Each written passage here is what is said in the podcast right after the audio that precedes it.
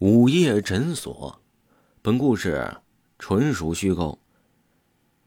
楚红亮是个吃货，彻头彻尾的吃货，在他的眼中没有不能吃的东西，天上飞的、地上走的、水里游的，只要是有肉的东西，他都喜欢吃。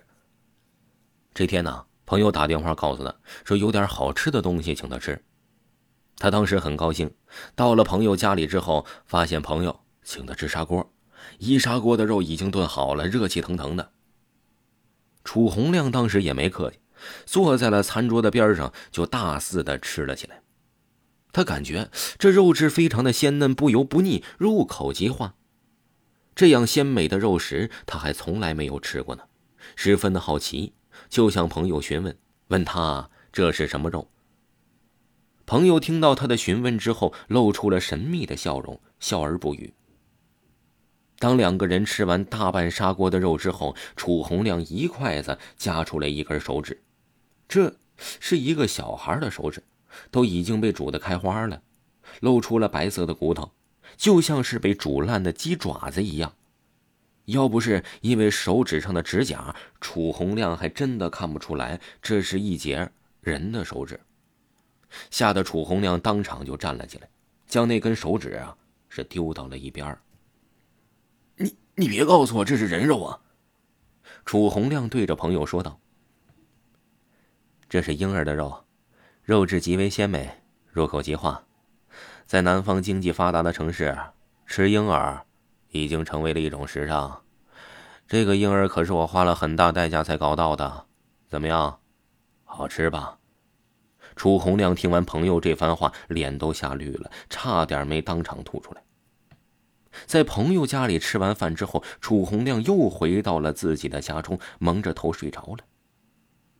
睡到半夜的时候，就感觉到肚子咕噜咕噜的直叫，有些憋不住了，想要上厕所。可是他到了厕所之后，才尴尬的发现自己什么都拉不出来，难道是便秘了？楚红亮急得满头大汗，就是拉不出来，而且肚子叫的越来越厉害。我靠，什么情况？受不了了，得去医院。楚红亮在心里暗暗吐槽了一番，急急忙忙的穿好了衣服，就奔着医院去了。走到了半路，他就感觉自己的肚子实在是受不了了，感觉肠子已经打结了。就在他疼痛难忍的时候，发现了对面呢有个开着灯的小诊所。算了，挺不到医院了，还是在这个小诊所将就一下吧，明天。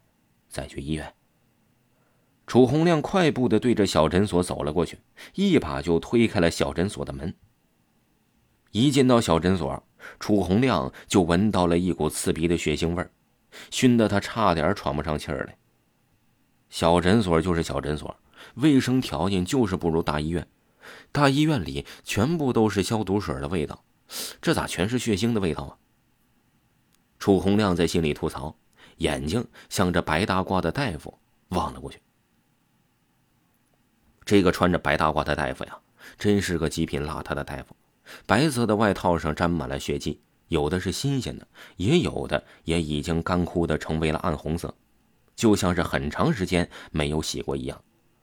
这还不算，这哥们的头发是爆炸似的，就像是鸡窝一样，看着就很恶心。他那双手上现在还拿着一把手术刀呢。刀子上还沾满着红色的鲜血。看着楚红亮，菊花都紧了。不知道的还以为这个诊所是个屠宰场呢。楚红亮现在的肚子实在是难受，也管不了那么多了，一把抓住了大夫的胳膊。我肚子疼，快帮我想想办法。楚红亮说着。躺下。那大夫指着身子的一张带轮子的床说道。楚红亮想也不想，直接躺在了床上，听从了丈夫的安排。楚红亮刚刚躺在床上，那个大夫就用绳子将楚红亮的四肢都绑在了床上。听众朋友，午夜诊所还有下集，请您继续收听。